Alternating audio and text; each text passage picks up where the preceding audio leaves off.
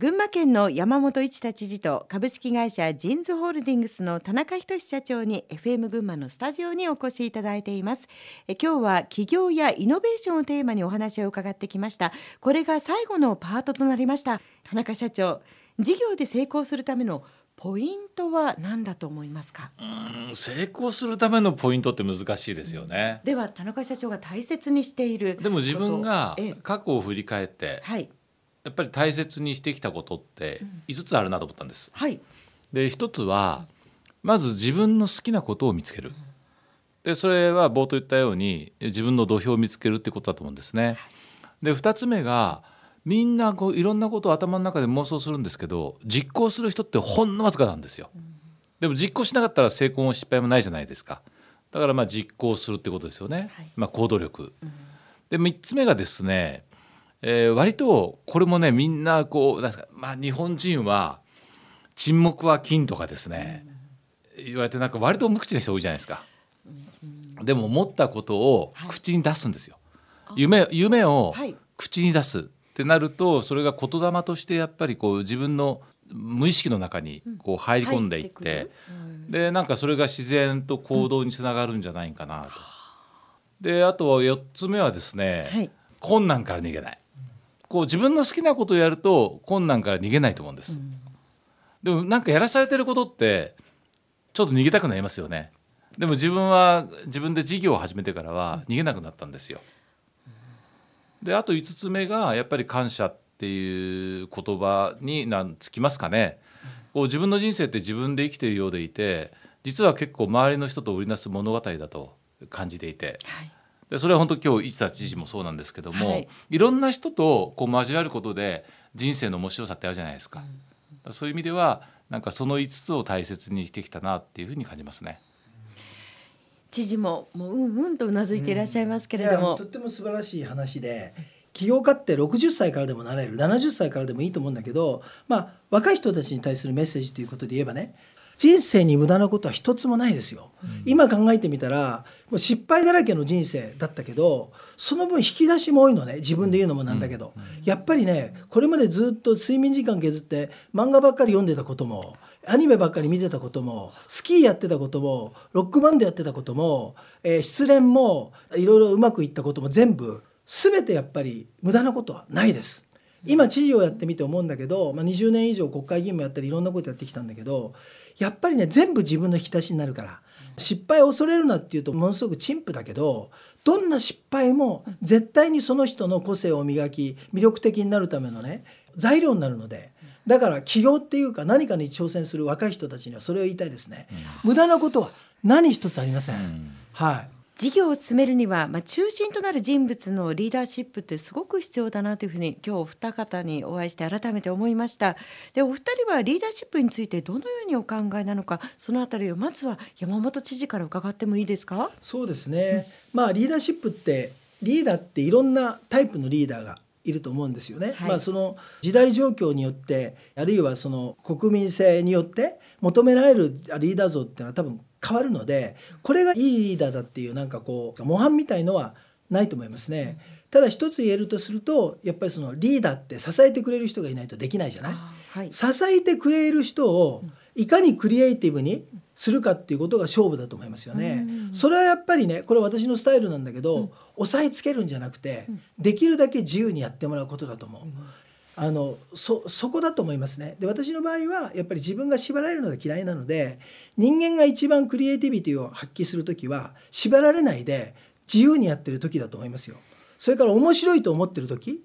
そういう時に人間は生産性とクリエイティビティが上がるんだと思う、その状況を作るっていうのは実はリーダーにとっては大事なんじゃないでしょうか、それはやり方はそのあの多分ケースバイケースだと思いますけど、はい田中社長はいかがでしょうか？うん、そうですね。こういろんな捉え方があって、はい。まあ、ある人はですねこうリーダーっていうのは大山の上に乗ってですね、みんなのこうよっしゃよっしゃと言ってまとめる人がリーダーだっていう人もいるんですよ。ええ。で片やリーダーはリードする人だっていう人もいるんです。いや桃太郎が鬼退治のためにはい。鬼退治に行くぞと言ってこう記事とか猿とかこう仲間連れてそのビジョンに共感した仲間を連れて自ら行きますよね。はいでそれがリーダーだっていう人もいるんです。でどっちがいいとは言えないんですけど少なくとも自分はこうリードする要はプレイヤーとしてどんどんどんどん動いてやっぱり自分がこう見せるっていうか自分自身がやっぱりやらないとですね説得力もないと思うので、そっちに近いのかなと思うんですよね。あまずは自分がやってみせる。えー、なんかねこう、よっしゃよっしゃってお前やれやれこれやれって、なんかちょっとね、自分の勝負に合わないです、でそういう人は起業家向かないですね、うん、なるほど。あやっぱ世の中ってさっき仁さんが言っていいことおっしゃるなと思ったんだけど世の中そんな早く変わらない実は。例えば街づくりもそうだしじゃあ群馬県を面白くしていく挑戦って20年も30年もかかるんですよ。だけどなんか面白いかもことが起こるんじゃないかっていうね空気感を変えることが大事なんですよ。これがないとはい。誰もワクワクしないから。ここだと思いますね。だけど実は本当に変わるためにははい。やっぱりある程度時間かかると思う。でもこうこの群馬県を変えようってした時は、はい。やっぱり山本知事は桃太郎型だと思うんです、あそうだから近いんですすようんええ。お二人似てらっしゃいますものね、あのそんな元気いっぱいで情熱あふれるお二人なんですけれども私のこう素朴な質問として落ち込むなんてことはあるんですか？考え込んでる。いやいや落ち込むことってありますよ。落ち込むっていうと言葉がどうかわからないけど、反省することよくありますよね、落ち込むではなく反省、えー元気でないとかそういう時にどうやってこう自分をまたこう奮い立たせていくのかなといつも元気に見えるけどそうでない時それはもうち知事に聞きましょう。聞きましょう、いや落ち込むっていうその表現をどう取るかだけど、それは人間だからやっぱり感情のね抑揚っていうのはあるし、ええ。やっぱりうまくいかなくてがっかりすることだってあると思うんですよね。でも基本的にあの物事は楽天的に前向きに捉えた方がいいに決まってるじゃないですか。だってここに生きられる時間が限られてるんだからできるだけ面白く楽しく毎日を過ごした方がいいと思いますよね。で私の場合ね良かったのは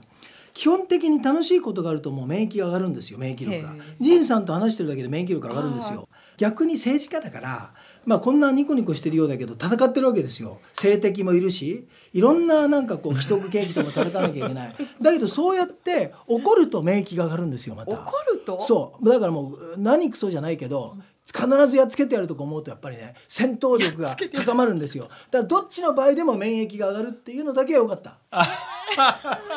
怒ってる時も免疫力上がってるから、すごいですね、えーこれはよくいい構造だなと思強って。敵ですね、はい。えー最後の質問となりました。お二人から起業や新しい事業への挑戦などを志す人へのエールをいただきたいと思います。山本知事、はい。お願いいたします。エール、うん。政治もきっとビジネスもそうだと思うんですけど、はい。全人格をかけた勝負だと思います自分が今まで人生でやってきた成功失敗いろんななんか横道にそれたなっていう経験も実は全部自分の人格の一部だからやっぱりね素のままに生きて全人格で勝負するという形でぜひ頑張っていただきたいと思います。ありがとうございます。では田中社長お願いしこますれもね本当に似てるなと思うんですよ。似てる。いや自分はねええここ最近ずっと言ってるのは、はい。この間もある高校の、えーで色紙書いてきたんですけどえ本気は自分への投資だって言うんです本気は自分への本気になら投ないと、もう面白くないんですよ。うまくいってもわあの失敗しても学びがないんです。だから本気になるってことなんですよね。だから仕事でももう街づくりでも本気になって、まあ、多分他人から見ればバカだと思うと思うんです。でもバカだと思われても本気になってやると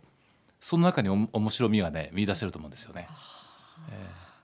全人格をかける本気は自分への投本資当難しいから達成感があるんだもんね。そうですねでもだ誰でもできることやっても面白くなんともないですもんね。お二人がタッグを組んだ群馬ってこれからますますワクワク楽しくなるのかなというふうに今日話を聞いていて感じました。え今日は群馬県の山本一太知事と株式会社ジーンズホールディングスの田中仁社長にお話を聞きました。お二人のますますのご活躍を期待しております。本日はありがとうございました。ありがとうございました。